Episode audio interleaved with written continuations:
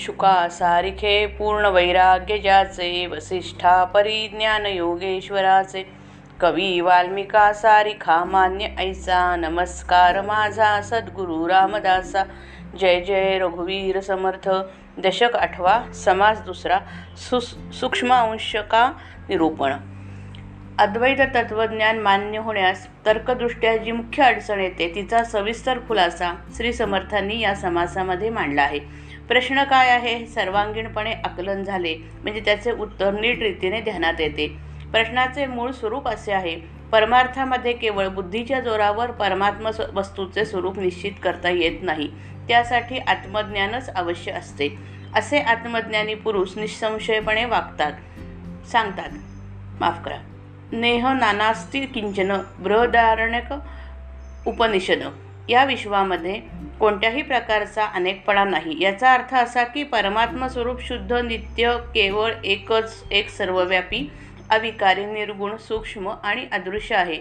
आपला अनुभव असा आहे की हे विश्व अनित्य आहे. भेदाने भरलेले आहे विकारी आहे सगुण स्थूल आणि दृश्य आहे. तरी देखील ते आपल्याला खरे वाटते. ज्ञानी पुरुषाला हे दृश्य विश्व जसे असून नसल्यासारखे वाटते तसे अदृश्य परब्रह्म आपल्याला असून नसल्यासारखे झाले आहे. ज्ञानीपुरुषाचा अनुभव सर्वस्वी खराच असतो परंतु आपला अनुभव सर्वस्वी खोटाच नसतो. म्हणून मूळ अविकारी ब्रह्मापासून विकारी नाशवंत दृश्य विश्व निर्माण झालेच कसे? हे अद्वैत वेदांताला सांगणे भाग पडते. निर्गुण ब्रह्म निष्क्रिय व निर्विकारी आहे असे जर मानले तर त्याने हे गु हे सगुण सक्रिय आणि सविकारी विश्व निर्माण केले असे म्हणता येत नाही. या विश्वाचे कर्ते पण ब्रह्मावर लादले तर ब्रह्म निष्क्रिय आणि निर्गुण राहत नाही. त्याच्या इच्छेने वा संकल्पाने विश्व निर्माण झालेच नाही म्हणावे तर ते निश निरपेक्ष व कल्पनारहित राहत नाही.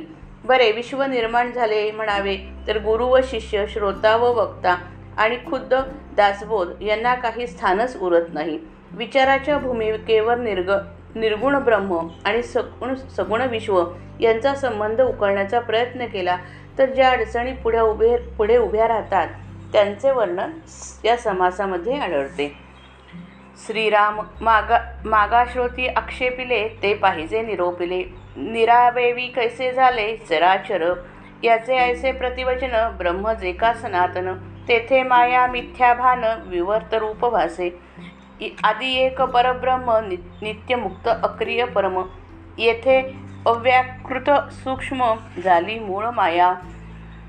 आशंका एक ब्रह्म निराकार मुक्त अक्रिये निर्विकार. तेथे माया ओडंबर कोटोनी झाली. ब्रह्म अखंड निर्गुण तेथे इच्छा धरी कोण? निर्गुणी सुग सगुणे विण इच्छा नाही. मुळी असे चिना सगुण म्हणून नामे निर्गुण. तेथे झाले सगुण कोणे परी. निर्गुणची गुणा आले ऐसे जरी अनुवादले. लागो पाहि येणे बोले मूर्खपण. एक म्हणती निरावेव करून अकर्ता तो देव. त्याची लिळा पुढे बापुढे जीव. काय जाणीती? एक म्हणती तो परमात्मा. कोण जा जाणे त्याचा महिमा? प्राणी बापुडा जीवात्मा. काय जाणे? उगाच महिमा सांगती. शास्त्रार्थ अवघा लोपिती. बळेची निर्गुणास म्हणती करुनी अकर्ता. मुळी नाही कर्तव्यता कोण करून अकर्ता. करता अकर्ता हे वार्ता समूळ मिथ्या. जे ठाईचे निर्गुण तेथे कैसे करते पण? तरी हे इच्छा धरी कोण? सृष्टी सृष्टी रचाव्याची. इच्छा परमेश्वराची ऐसी युक्ती बहुतेकांची. परी त्या निर्गुणास इच्छा कैसी हे कळेना. तरी हे इतके के को- कोणे केले? आणि किंवा आपणची झाले. देवे विण उभारले कोणे परी? देवे विण झाले सर्व. मग देवास कैसा ठाव? येथे देवाचा अभाव दिसून आला. देव म्हणो सृष्टी करता तरी येव पाहे सगुणता. निर्गुणपणाची वार्ता देवाची बुडाली. देवठाईचा निर्गुण तरी सृष्टी करता कोण? कर्तेपणाचे सगुण नासिवंत. येथे पडले विचार कैसे झाले सचराचर? माया म्हणून स्वत स्वतंत्र तरी हे विपरीत दिसे. माया कोणी नाही केली हे आपणची विस्तारिली. ऐसे बोलता बुडाली देवाची वार्ता. देवनिर्गुण स्वतःसिद्ध त्यासी मायेची काय संबंध? ऐसे बोलता विरुद्ध दिसून आले. सकळ काही कर्तव्यता आली मायेच्याच माथा. मायेच्याची माथा. तरी भक्तास उद्धरिता देव नाही की. देवे विण नुसती माया कोण देईल कोण नेईल विलया? आम्हा भक्ता सांभाळावा सांभाळाया कोणीच नाही. म्हणून माया स्वतंत्र ऐसे ऐसान घडे की विचार. मायेस निर्मिता विश सर्वेश्वर तो एकची आहे. गेल्या समासाच्या शेवटी श्रोत्यांनी जी शंका काढली होती तिचे उत्तर प्रथम देतात. मागच्या समासामध्ये श्रोत्याने असा आक्षेप काढला होता की निर्गुण ब्रह्मामध्ये हे चराचर कसे निर्माण झाले? त्याचे उत्तर प्रथम द्यायला पाहिजे. ते उत्तर असे. ब्रह्म सनातन आहे. या ब्रह्माच्या ठिकाणी विवर्तरूप माया उत्पन्न झाली. ती खरी नसून देखील खरेपणाने भासू लागली. तिन्ही सांजेची वेळ आहे. एका खोलीमध्ये दोरी पडली आहे. एकाने दार उडून पाहिले तर त्याला दोरी दोरी न दिसता साप आहे असे वाटले. त्यामुळे तो घाबरला. दिवा आणल्यावर त्याला दोरी दोरी दिसली. मुळात नसलेला पण दृष्टीच्या दुर्बलतेने दिसलेला साप नाहीसा झाला. त्याबरोबरच त्याचे भय उडाले. त्याचप्रमाणे शुद्ध परमात्मस्वरूप जिकडे तिकडे पसरलेले आहे.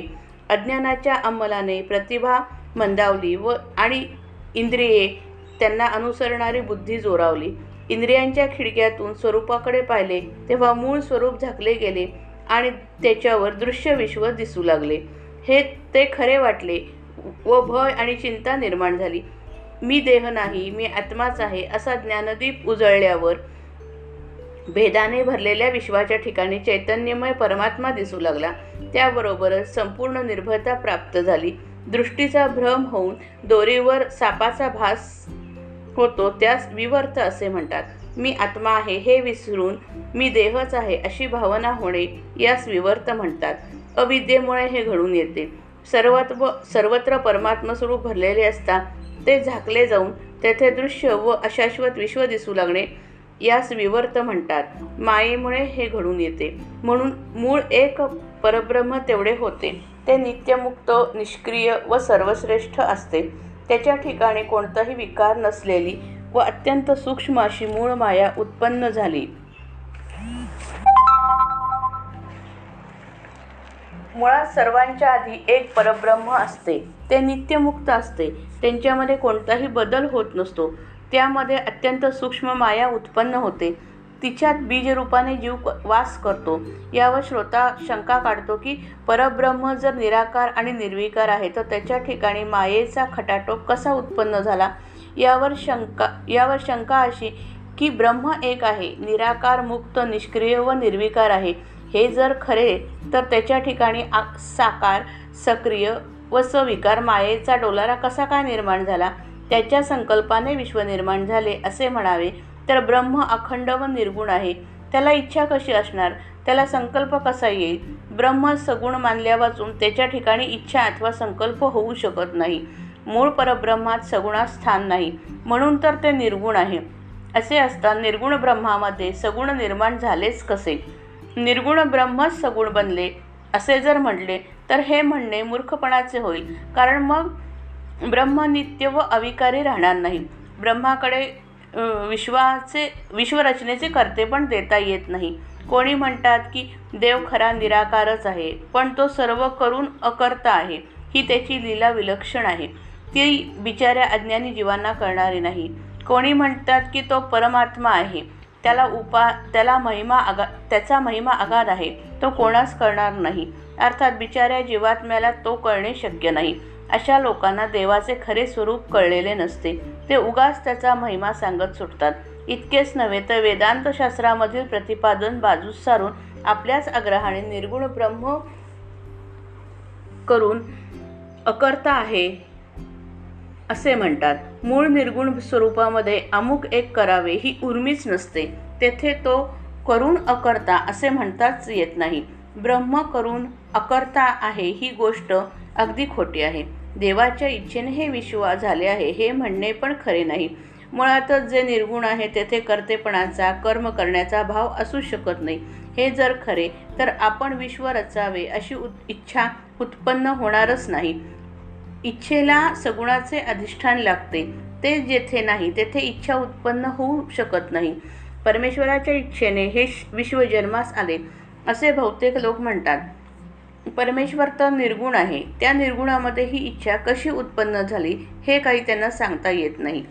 अशा रीतीने देवाची इच्छा हा पक्ष सदोष आहे. यानंतर अनेक गुंतागुंतीच्या अडचणी कशा निर्माण होतात त्याचे वर्णन करतात. मग एवढे हे विश्व कोणी केले? का ते आपोआप रचले गेले? देव जर त्याचा करता नाही तर ते उभारले गेले तरी कसे? देवाशिवाय जर हे विश्व उभारले गेले असेल तर मग देवाला अस्तित्वच उरत नाही. अखेर देव नाहीच असे म्हणण्याचा प्रसंग येईल. देव विश्वरचनेचा कर्ता मानला तर तो सगुण म्हणावा लागतो. मग देव निर्गुण आहे हा सिद्धांत लोपून जातो. देव खरोखरच निर्गुण आहे असे म्हटले तर या विश्वाचा कर्ता कोण? हा प्रश्न अनुत्तरित राहतो. कर्तेपणा राहण्यासाठी सगुणपणा लागतो. पण सगुणपणा नाशवंत असल्याने कर्तेपणा असलेला देव देखील नाशवंत होतो. हे चराचर विश्व कसे झाले याचा आणखी विचार केला. तर असे वाटते की माया स्वतंत्र आहे व तिने हे विश्व रचले पण हेही विपरीत दिसते.